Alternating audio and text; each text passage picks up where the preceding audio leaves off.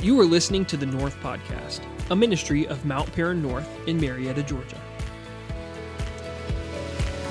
Pastor Kirk is away today with his kids. They are celebrating and honoring the life of Laura Walters, his wife, who passed away a year ago. They're in Mississippi today with their family, enjoying some family time. He called me yesterday and said, In two days, I've already had two family reunions. So we probably should say a prayer for him right now. you know how family reunions go. But no, please do lift him up in prayers. They enjoy some time together as a family, remembering Laura. Our guest speaker today is no stranger to Mount Paran North. In fact, was part of Mount Paran Ministries for 30 years. The majority of that time, he was the senior pastor of this church, Mount Paran North and uh, in fact um, went on from here to become the president of Lee University, the leading Christian university in North America, in, in on earth, in the universe, the leading university.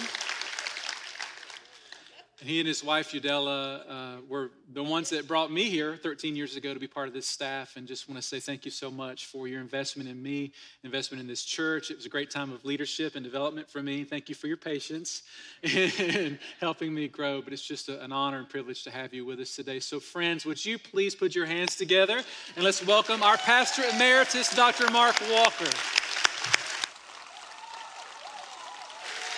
Thanks, Jason. Love you, buddy.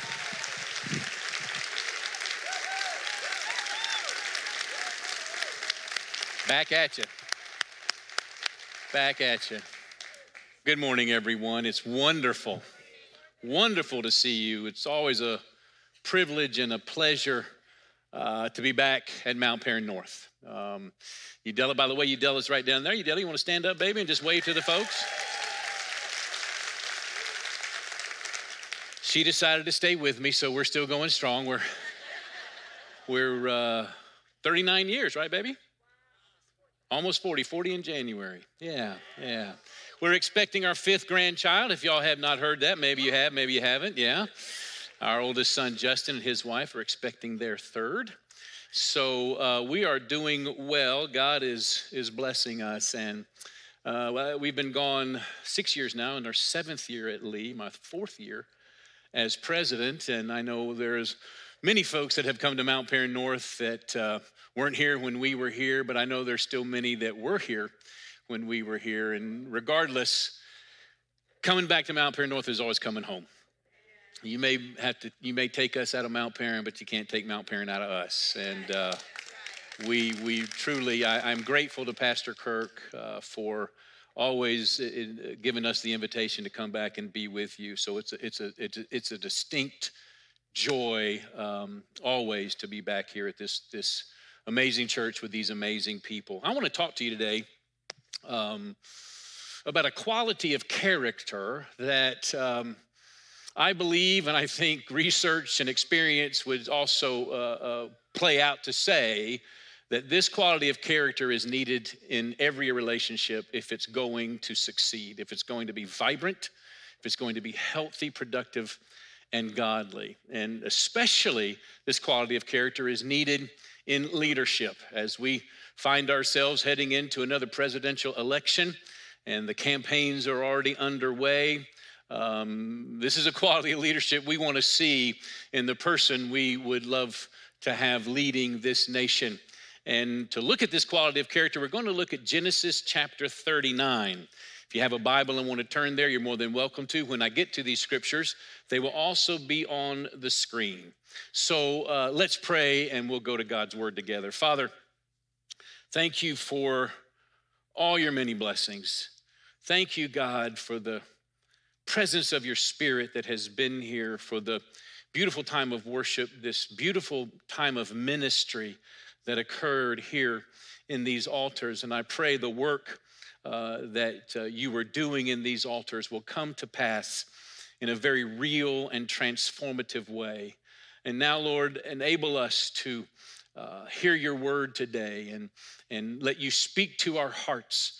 Uh, may you uh, uh challenge us, convict us. May you comfort us.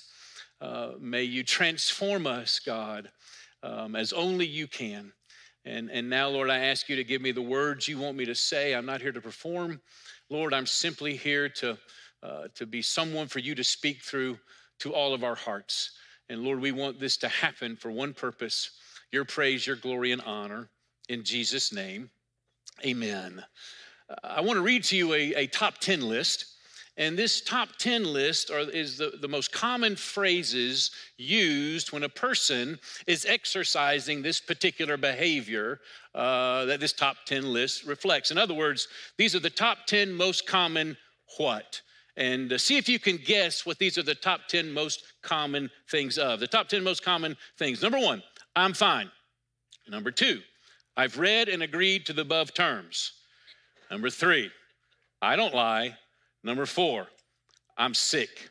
Number five, wow, you look great in that outfit. Number six, don't worry, it'll be okay. Number seven, I'll be there in five minutes. Eight, sorry, I forgot. Nine, I don't care. Number 10, I love you. Okay, what are those the top 10 most common what? Lies. How many of you say lies? Yeah, that's about everybody in the room. Here's my question How do we know those are the top 10 most common lies? Yeah, we use them, right? you bunch of liars. Now I'm going to open the altar and have you come down and. Yeah, I mean, we've used these in a lying way, and we all have lied, and maybe that's a reflection of a greater quality that I want to talk about that we tend to struggle with. And as I said, this quality really has to be there in every relationship for it to be truly a healthy, godly relationship. And it needs to be in leadership if leadership is truly going to be godly as well. James Kouzes and Barry Posner are two researchers for the past 30 to 40 years have been the leading researchers in terms of what makes effective leaders and in their research um, they uh, show some things that really reflect this quality that i'm talking about and here's some of the things that their research reveals number one the number one question people want to know about their leaders is who are you what are your values? What are your passions? What makes you up? What's your beliefs? What do you stand for? A second revelation is the number one quality people want in their leader is honesty. Someone who's going to be telling them the truth. Number three, the foundation of leadership is credibility. They want trustworthy leaders. And number four, the number one leadership behavior that demonstrates credibility is doing what you say you will do. D W Y S Y W D. If you want to try to get that on a bracelet, go for it. But all of these, to me, and what we're talking about, this quality, is the quality of integrity. We want leaders of integrity, that they are who they say they are, that they do what they say they'll do. Warren Buffett, who is considered to be one of the leading investors and business persons and entrepreneurs, really anywhere. Um, he founded the company uh, Berkshire Hathaway, which owns dozens of companies, companies like Duracell and Dairy Queen and Geico. He's 92 years old. He has an estimated net worth of $115 billion. Here's what he said about integrity He said, In looking for people to hire, look for three qualities integrity, intelligence, and energy. If they don't have the first one, the other two will kill you being a leader for a long time, he's absolutely right. Proverbs says this Proverbs 11 3. Honesty guides good people, dishonesty destroys treacherous people. Proverbs 10 9. People with integrity walk safely, but those who follow crooked paths will be exposed. We want leaders of integrity. We want parents of integrity. We want employers and employees of integrity. We want neighbors of integrity. Anybody we engage with any single given day, we want them to be people of integrity. But what does that look like? How can we see that in action? Well, that brings us to Genesis 39. We're going to look at a story of Joseph. Now, if you've never read the Joseph story in Genesis, man, go read this story. It's an amazing story. And we're going to take a, just a, a look at a sliver of his life and what he encountered, but as a reflection of what his life was truly all about. But let me give you a little backdrop here as to who Joseph is. Joseph is the son, is one of 12 sons of Jacob. Jacob is the son of Isaac. Isaac is the son of Abraham. So Joseph is the great grandson of Abraham. Now, Jacob loved his son Joseph more than the other 11 sons. He showed tremendous amount of favoritism towards Joseph. One way he did that is he had a beautiful coat of many colors made for Joseph and none for the rest of his sons. So his sons were very jealous of Joseph. They were angry with him, they were embittered towards him. So they plotted to get rid of him. And they sold him into slavery to a band of Ishmaelites that were headed down to Egypt. Then they took his coat of many colors, dipped it in animal blood, went and took that coat to Jacob, their father, and said, Your son Joseph has been killed by wild animals. We pick up the story where Joseph is in Egypt. Now I'm going to read 22 verses. They'll be on the screen. This will get all of you way ahead in your Bible reading for this week. So let's go together here. Now Joseph had been taken down to Egypt. Potiphar, an Egyptian who was one of Pharaoh's officials, the captain of the guard, bought him from the Ishmaelites who had taken him there. The Lord was with Joseph so that, so that he prospered, and he lived in the house of his Egyptian master. When his master saw that the Lord was with him and that the Lord gave him success in everything he did, Joseph found favor in his eyes and became his attendant. Potiphar put him in charge of his household, and he entrusted to his care everything he owned. From the time he put him in charge of his household and of all that he owned, the Lord blessed the household of the Egyptian because of Joseph. The blessing of the Lord was on everything Potiphar had, both in the house and in the field. So Potiphar left everything he had in Joseph's care. With Joseph in charge, he did not concern himself with anything except the food he ate. Now, Joseph was well built and handsome.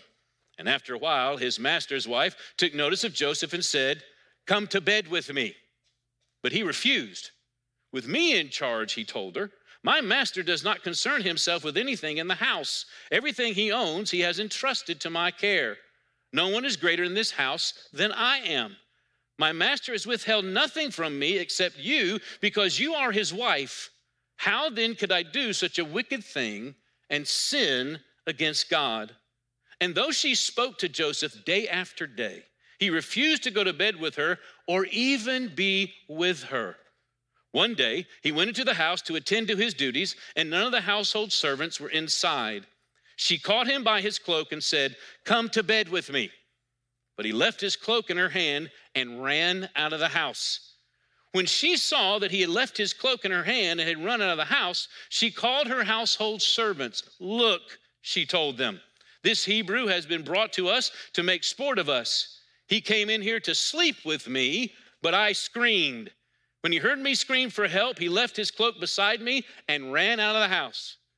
She kept his cloak beside her until his master came home. Then she told him this story That Hebrew slave you brought us came to me to make sport of me, but as soon as I screamed for help, he left his cloak beside me and ran out of the house.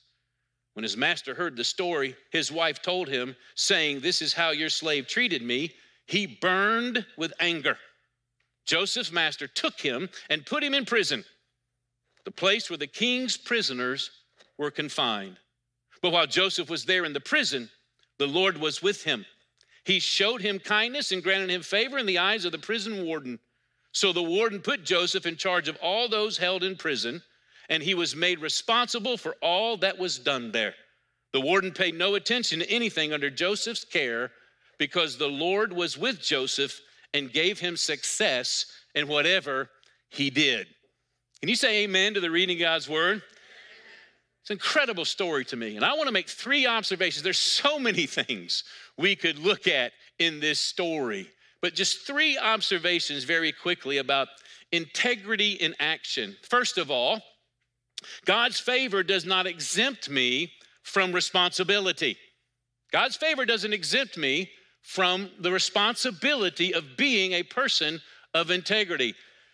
All throughout this story, it says God's favor rested upon Joseph. God blessed and prospered Joseph. His grace was upon him.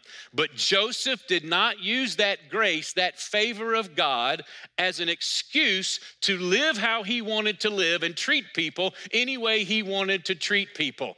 He didn't use the favor of the Lord to, as, a, as a sense of entitlement or some kind of special treatment. And instead of the grace of God taking him into less responsibility, I believe it actually motivated Joseph into greater responsibility.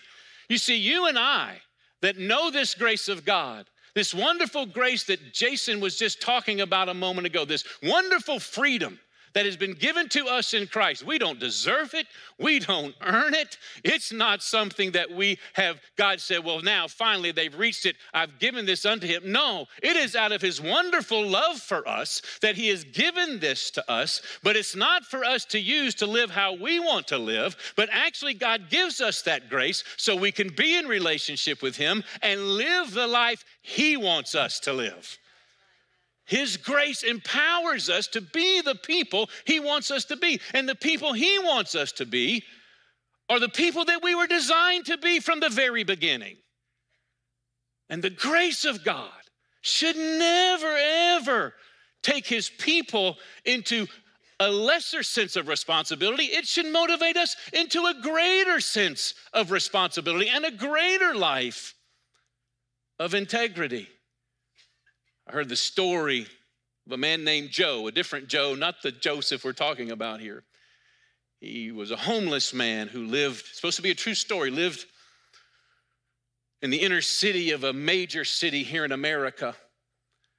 And Joe, uh, besides being homeless, also struggled with alcohol. And anytime he got any money, he would usually spend it on alcohol and, and get drunk. And when he got drunk, he was very belligerent, he was very mean spirited, he was difficult to manage. And there was a little mission church downtown in the area where Joe hung out. And every evening they would open up this church to feed any homeless people who needed a meal, as well as provide bed space for those that might need to sleep. But they also held a worship service every night. And Joe would often go into that mission, but too many times he would be drunk and be too belligerent and disruptive. They had to ask him to leave. And he had this reputation of just being this mean spirited, angry man. Well, one night in that little mission church, he accepted Christ. And the grace of God through Christ transformed Joe, truly transformed him. He got cleaned up, he got off alcohol, he was able to find a job. He got off the streets. But every night he would come back to that little mission church to serve. He would serve food, he would bring food, he would clean the mission church to get church to get it ready to open, he would clean the bathrooms. If a homeless person came in there drunk or on some type of drug induced condition, he would help to take care of them. His reputation totally, totally turned around. And one night, when that little mission pastor was preaching a sermon to several of the homeless men there, one man in the middle of his sermon got up, came down, knelt right beside that preacher, and he began to cry out for everybody to hear, Oh God, make me like Joe. I just want to be like Joe, God. Make me like Joe. And that preacher leaned down and said, Sir, I believe you need to pray, Lord, make me like Jesus.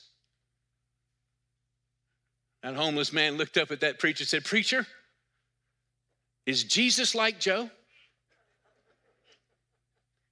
Is Jesus like Joe? See, that's what the grace of God is to do. That's what the favor of God is to do. To move us, motivate us, drive us, compel us to reflect Him, not to be people of less integrity, but of the greatest integrity on the planet. God's favor doesn't exempt me from responsibility. A second observation I would say to you is sometimes fleeing is your only option. Sometimes you just need to tuck tail and run. This is what happens here. Joseph finally had to physically run from this woman. He comes in one day to do his regular responsibilities, and there's not any other servants in the room. Nobody's in the house but Potiphar's wife and him. And she grabs him, the story says, and says, Come to bed with me. Well, if he wanted to take advantage of that situation, this was the time to do it. Nobody else there but her and him. This, this was the time for him to take advantage of the situation. They were all alone, just the two of them. Well, let me clarify that. There was a third person in the room. Let me just remind all of us we're never alone. There's always another person. His name's the Holy Spirit. He's not there to condemn, He is there to convict. He's there to call us out. He's there to give us the power to run. And if we do cross the line, He's there to pick us up if we'll turn to Him. But Joseph ran. But before he physically ran away, I believe he had already emotionally and psychologically run and distance himself from Potiphar's wife. Verse 10 shows us something interesting. It says, and, and though she, Potiphar's wife, spoke to Joseph day after day, day after day, she's trying to seduce him. He refused to go to bed with her or even be with her. Look at that phrase, even be with her. It wasn't sinful for him to be with her, maybe just spend a little time.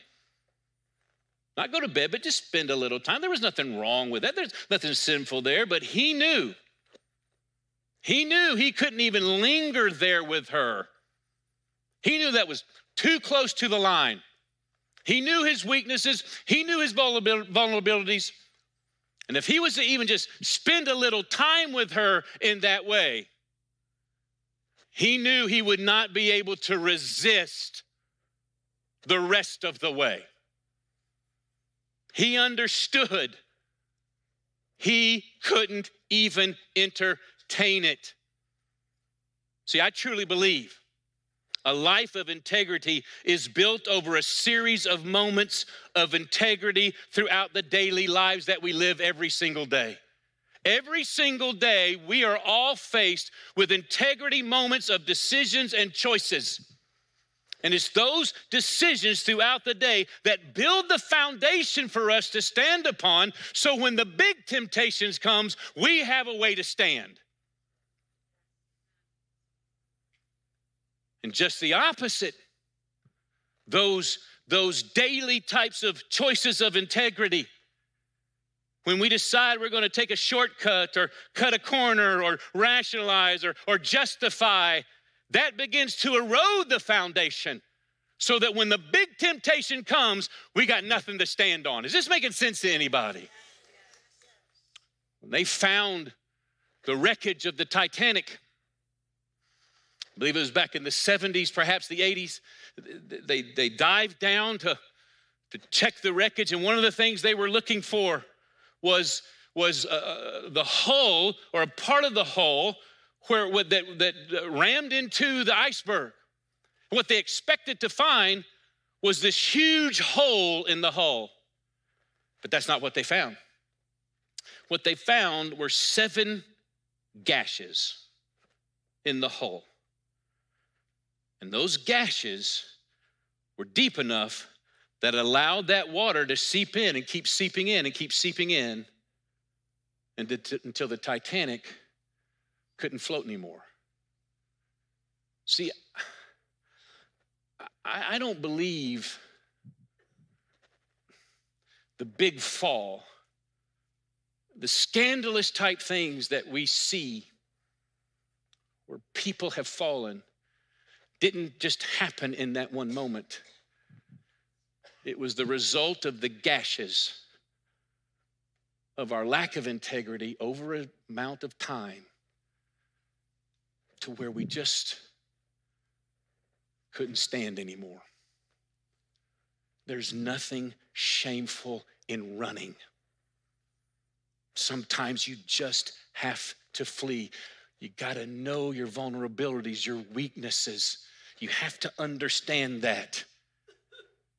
And maybe a way to help all of us do that is I just ask you who, who in your life is, is an accountability person to you? A group of people that, that tell you what you need to hear, what not just what you want to hear. Those that will get in your face when they see you veering, or even those you have in your own life that you get in their face when they're veering to help us all stay accountable. It's, it's like the video that they showed earlier about being with people. We're better together. Who, who might be those folks to help you stay away from the line? When I was a freshman in college, I attended Reinhardt Junior College, just right up the road. It's, it's the University of Reinhardt now. I was, was back in the 70s, and the only thing that was up in Waleska, Georgia, still is. Uh, and the only thing in Waleska then was a caution light, a caution blinking light. Waleska wasn't even big enough to have a red light.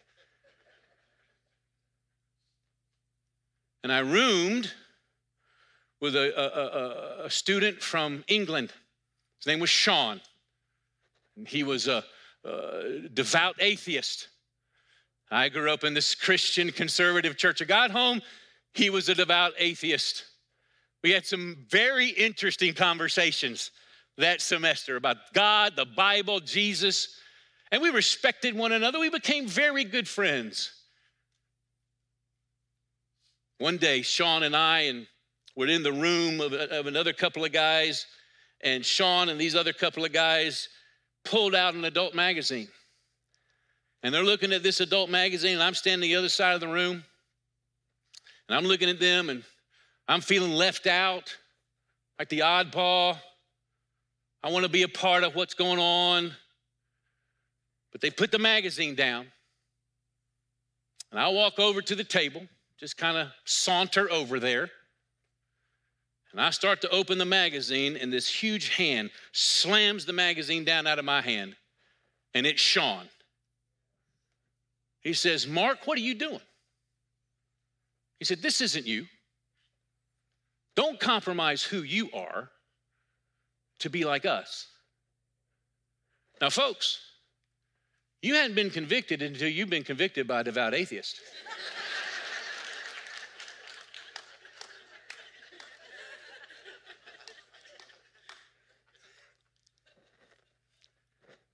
But can I say to you, that's how much God loves us? He'll use anything. In one story, he used a donkey.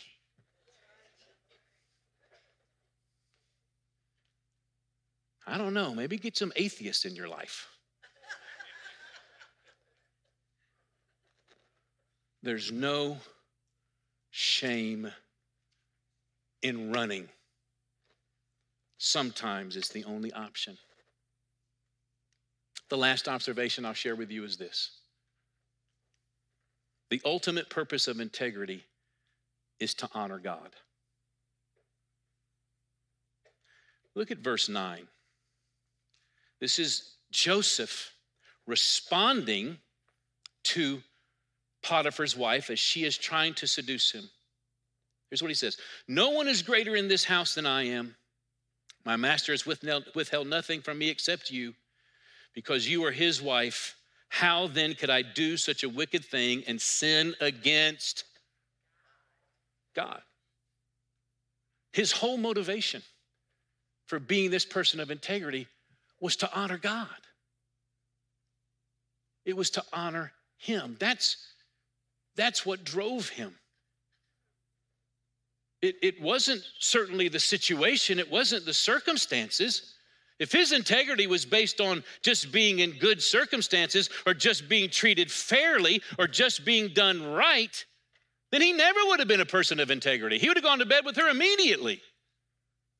He experienced some of the greatest injustice. He experienced some of the greatest unfair treatment, some of the greatest mistreatment. His own family, his own brothers sold him into slavery. He does the right thing. He runs from Potiphar's wife. He never entertains it. He honors God. He ends in prison. But then what happened when he went to prison? He continued to be this person of integrity. He ran the whole prison. And read the rest of the story. He ends up being second in command in all of Egypt. Saved the entire nation, saved the remnant of the Jewish people who brought us the Messiah. Well, I'm, I'm tired of telling you to read your Bible, read the story for yourself. I can tell you everything. See, integrity isn't about circumstances or situation or just treatment. It's about honoring the character of God.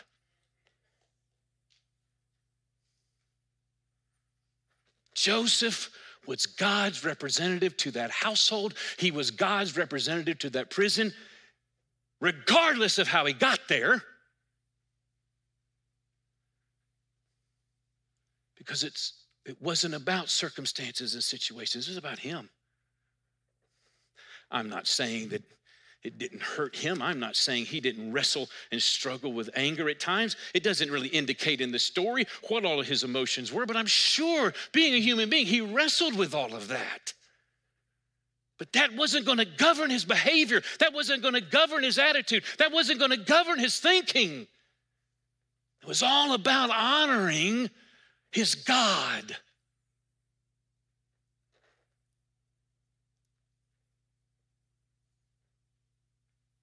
Lee Strobel is perhaps one of my favorite authors.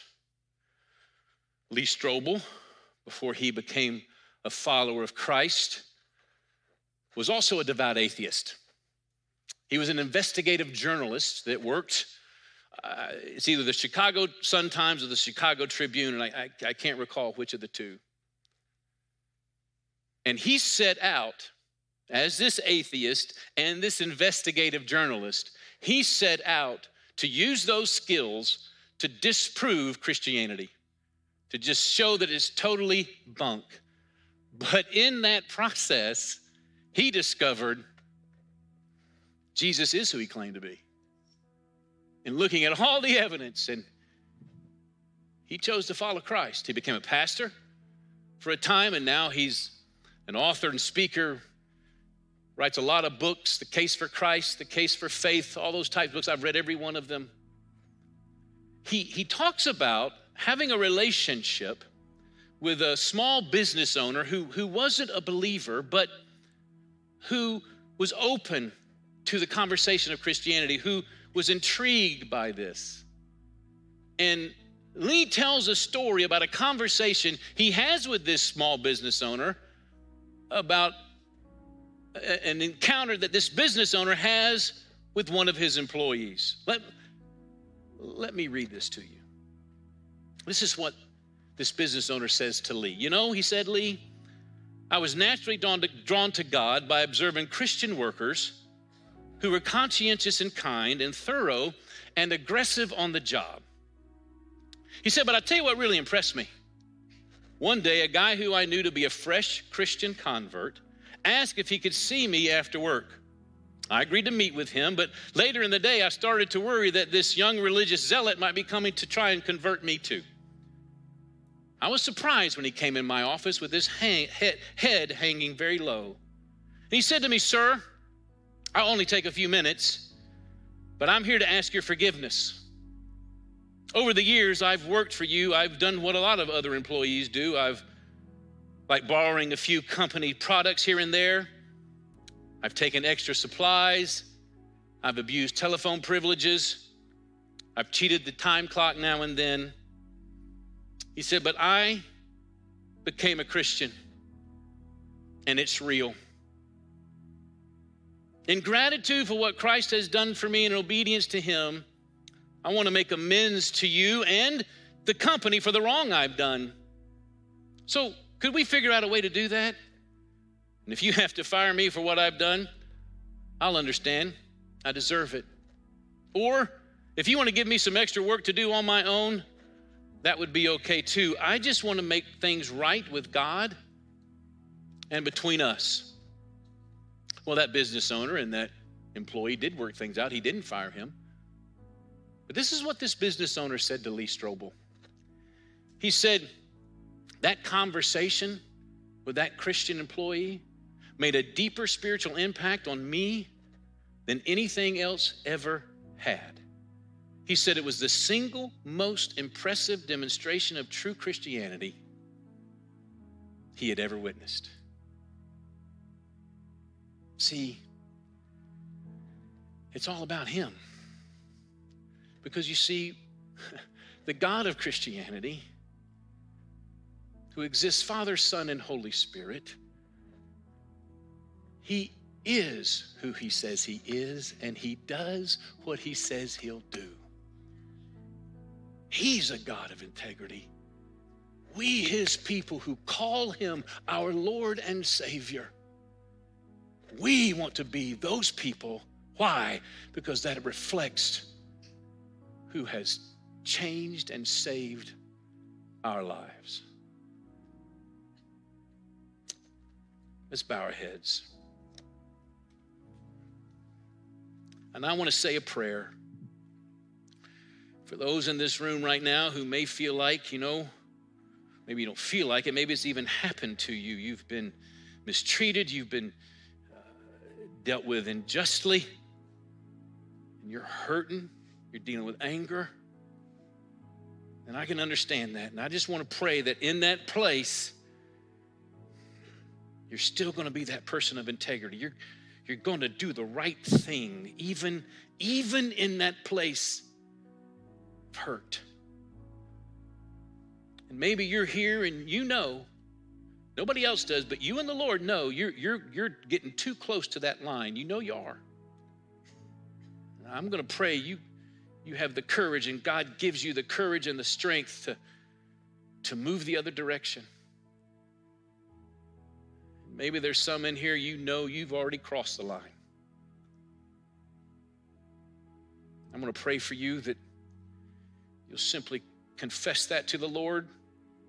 You'll simply give it to Him in a sincere heart of repentance, and that His forgiveness and peace will flood your soul and begin to lead you back to where you need to go. And I'm also going to pray for those in this room that in your family or in your workplace or wherever it may be, you, you feel very alone because you're surrounded by a lot of forces and a lot of temptations and people of a lack of integrity, and you feel like you're the only one there. Well, I want to tell you right now, as lonely as that feels, the Lord Jesus Christ is with you by, there by your spirit, by his spirit, and he's there to strengthen you, to be that voice, to be that person of integrity in the midst of where you find yourself. Father God, in the name of Jesus, I bring every single person sitting in this room, including myself. I pray for those right now who feel the mistreatment, have been dealt with unjustly, and or hurting. I just pray for, for, for healing in the hurt, God. I, I, I pray that uh, you, you'll give them the strength and the power to, to continue to be a person of integrity, to continue to do the right things, even in those places of hurt right now, Father. May they feel the comfort of your presence and the strength of your power for those that know right now they're getting close to the line, I pray in Jesus' name you give them the courage to run. That they right now are going to take the steps they need to take to move away from that line. And those that have crossed it, as they confess to you, as they come in repentance, that they will feel the forgiveness that only you can give and the cleanliness that only you can provide and begin to walk with you back to the place they need to be. And for those in their homes or in their workplaces that are surrounded by just a lot of different viewpoints, a lot of people wanting to do things not your way, I pray you make them as wise as serpents and as gentle as doves to be your light in that place, God. May they feel your strength in them right now, rising up within them, giving them the confidence and assurance you have them there to be your light in that place. Father, I pray this all for those that call Mount Paran North their church. May this truly be a church that walks in the fullness of integrity so that your name will be honored and lifted up in all things. We ask it now for your praise and glory in Jesus' name. Amen. God bless you.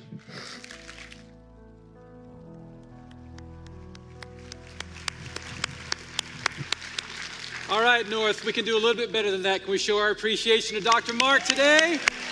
Yeah.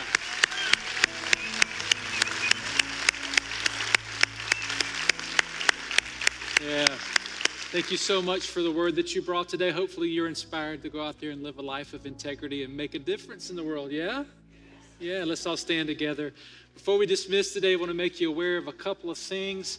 Uh, if you're new to North, or you want to go a little deeper and get a little more connected, there's a couple of papers in the seat back in front of you. I'd love for you to fill those out, drop them in a giving box on your way out, or better yet, we've got a table in the atrium behind you called the Connection Point. We would love to meet with you face to face and help you make those connections. And also in our lobbies today, there are tables with signs by them. We're promoting our next session of life groups here at North, which start this week, our fall session of life groups. So please stop by the table, find a life group to get connected with, start growing in discipleship and growing in relationship with God and with others. We look forward to seeing you out in our lobby spaces today to help you make that connection. Also, since we're celebrating this morning, I wanted to, I want us to celebrate together today. In both of our services, eight people gave their hearts to Jesus. Isn't that awesome? That's great. Praise the Lord. Praise the Lord. All right, before we dismiss today, allow me the privilege of blessing you. May the Lord bless you and keep you. May the Lord make his face to shine upon you and be gracious unto you. May the Lord turn his countenance towards you and give you peace. Let's give our response. Let the words of my mouth and the meditation of my heart be acceptable in your sight, O Lord, my strength and my redeemer. God bless you. Have a great afternoon. We love you. Thanks for listening to today's message. If you would like to learn more about North, be sure to check out our website at mountparannorth.com. If you have any questions, you can email us at info at mountparannorth.com or give us a call at 770 578 9081. And if you're in the Marietta, Georgia area, we'd love to have you join us for worship next Sunday at 9:45 or 11:15 a.m. Again, thanks for listening, and we'll see you next week.